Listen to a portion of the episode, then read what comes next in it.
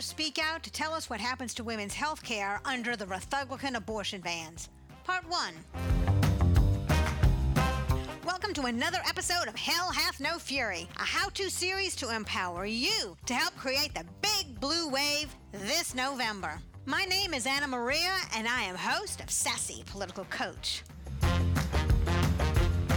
Throughout our nation, so many states already have doctor shortages, and the abortion bans will simply make those shortages worse.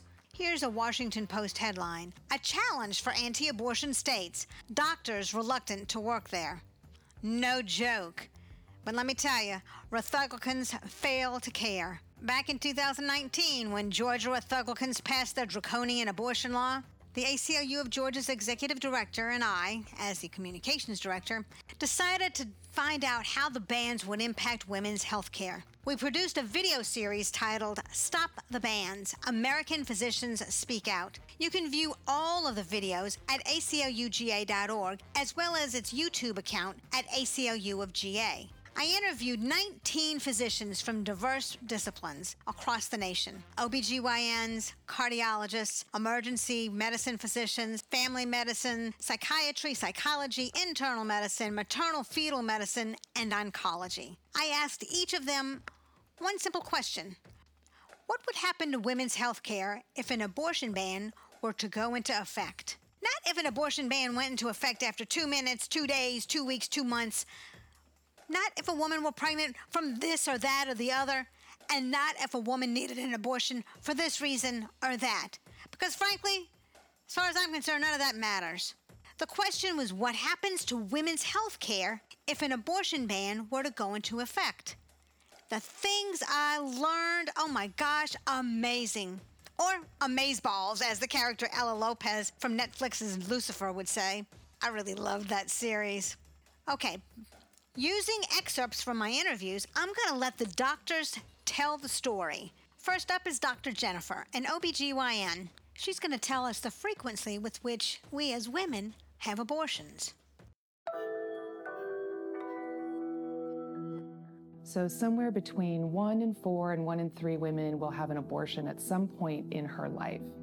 And when you think about those numbers, that's that's one out of every four people, women you know or have met on the street or in your family, your friends and your family members.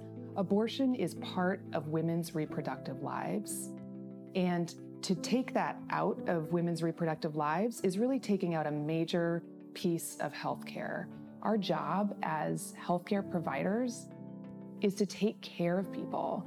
And this is a decision that belongs solely between a provider in a woman because legislators and policymakers really should never be deciding what medical conditions are relevant, what medical conditions are not relevant, and what healthcare should and should not be delivered. Well, as we say down in New Orleans, true that. And it's a theme. This theme of government and politicians staying out of our business is one that you'll hear throughout these interviews. The Dr. Eleanor, an OBGYN, talks about the fact that as women, we make our healthcare decisions, including reproductive healthcare decisions, within the context of our lives. Listen to what she shared with me.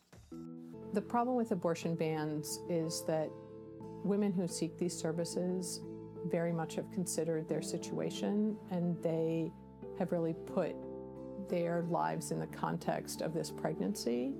Most of them have children already and they understand what another child would add to their family structure, and they've made the decision that that's not something that they're able to do at that time. We know how hard it can be already, even when there's not a ban, for women to get to a, to a clinic, to take a day off work, to find childcare. All of that can be really challenging, especially because most people who are having abortions don't have resources, and that's part of the reason why they're having the abortion. If you then put a barrier where they can't get to a clinic that's within their state, it makes it hard for them to get to us, and they will come, but they'll have to travel, and some of them will never get there.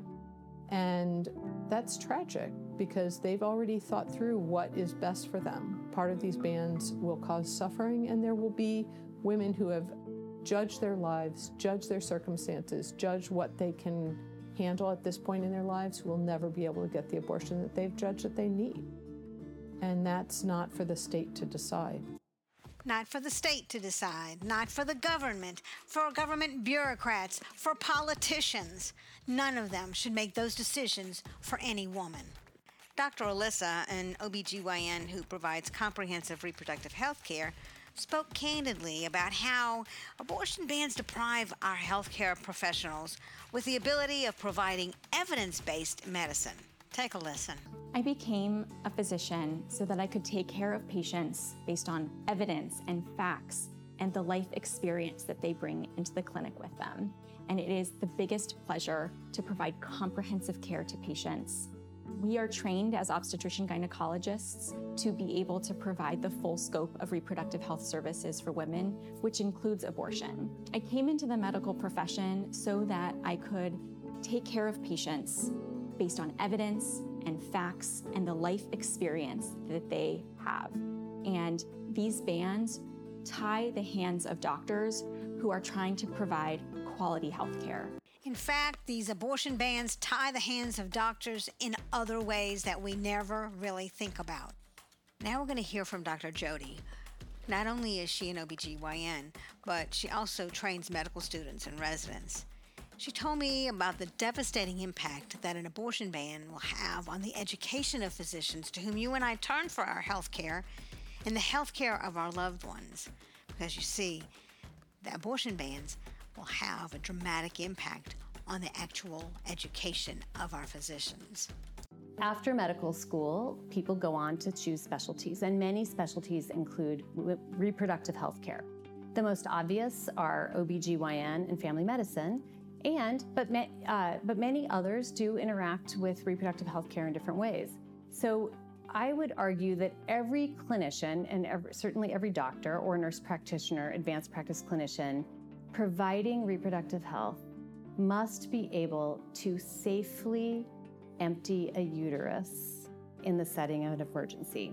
So, not only must all OBGYNs and family docs and people who take care of reproductive health be able to do all the skills of counseling patients and referring them for care and seeing them before an abortion and after an abortion, they also have to be able to safely empty a uterus of a pregnancy.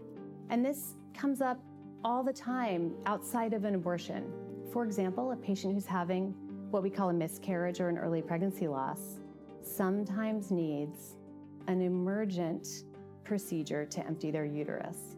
So, what I am very worried about is how can we make sure that these residents who are trained in family medicine or OBGYN in states with abortion bans, how are we going to make sure that they have the skills they need to provide emergency care for patients, for example, who are having a miscarriage and who are bleeding heavily and need to have an immediate removal of the pregnancy.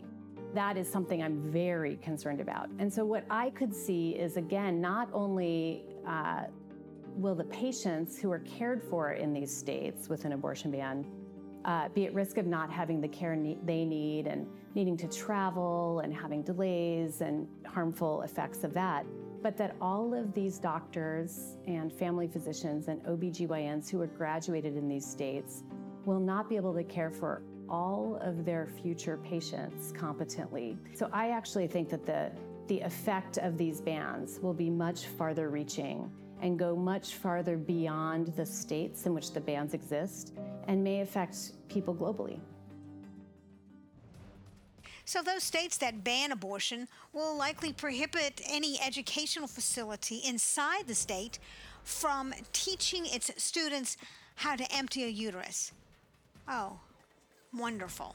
So now we have to be careful not only inside of a state, but if our doctor, if our healthcare provider got an education where they failed to learn how to do that, we could be in big trouble.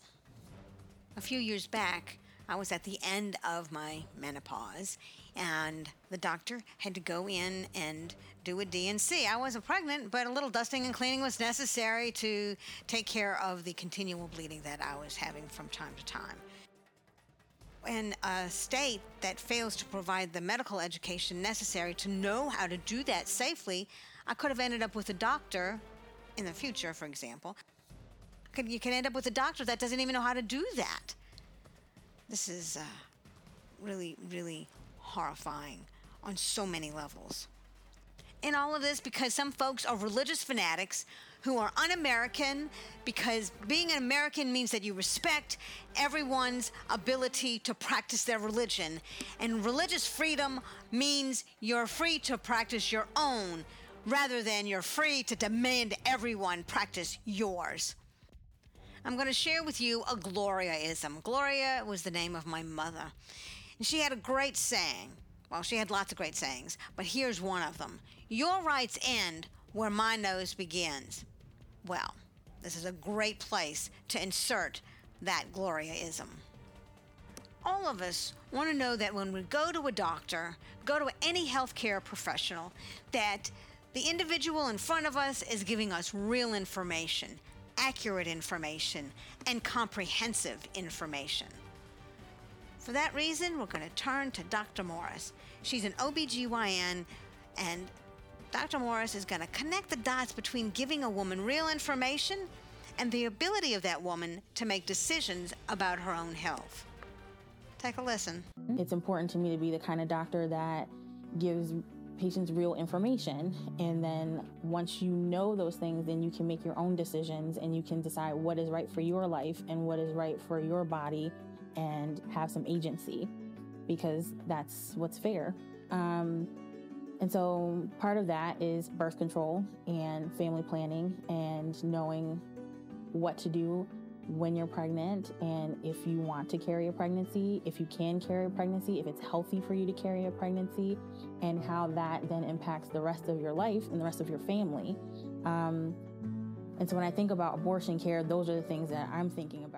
Dr. Morris also talked about how our current healthcare system impacts negatively communities of color and those families who are lower income. Take a listen communities of color or lower socioeconomic status, a lot of patients don't have the same, don't have um, super convenient access to their doctor. So they may say, Oh, I think I'm pregnant, and they'll call for an appointment and they'll say, Great, we'll see you in three months. So that right there, they have no access to a doctor. They don't have any um, opportunity to have a conversation about their options. If it's safe to move forward with the pregnancy, um, they can have new developments. You know, they may have not even been to a doctor for five years, you know, between their last pregnancy and this one. And of course, the impact of having little or no access to health care weighs most heavily on our communities of color, lower economic individuals, and of course, immigrants. Dr. Williams, an OBGYN, is going to discuss our nation's maternal mortality epidemic, especially for black women.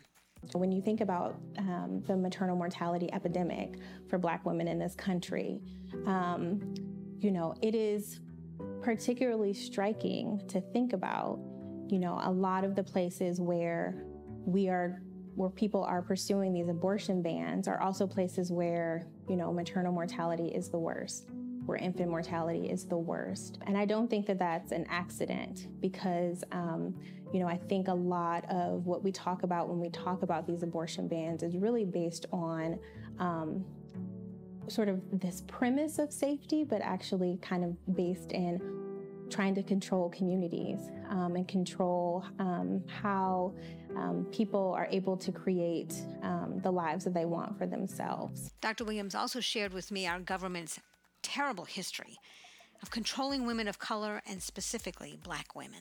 When I think about women of color, um, and for me personally, thinking about black women in particular, you know, there is a very strong history of um, reproductive injustice, reproductive oppression in our communities. Um, there, people may or may not be familiar with forced sterilizations that occurred for black women, um, indigenous women, um, Latina or Latinx women um, throughout um, the last century, and as recently as a few years ago, that's been documented. And so it's incredibly important, I think, for all women, all people really, to be able to make decisions about their bodies that they think are best for themselves. Um, but I think I would be remiss to not really um, speak to how important it is for women of color to be able to have agency about their bodies, about their lives, um, and create the kind of lives that they would like. And isn't that exactly what all of our lives are about? This ends episode one of the three episodes in which doctors are speaking about what happens to women's health care under these Republican abortion bans. Thankfully, there are things that you and I can do right now to ensure that come January, these are stories of the past. Between now and November 8th, you and I, with our friends, family, and coworkers, must work in the political arena to transform the situation with women's health care. It really is up to you and me, and we can really do this. I provide numerous paint by number ways to do just that. Episode 2 tells you how to get your head in the game.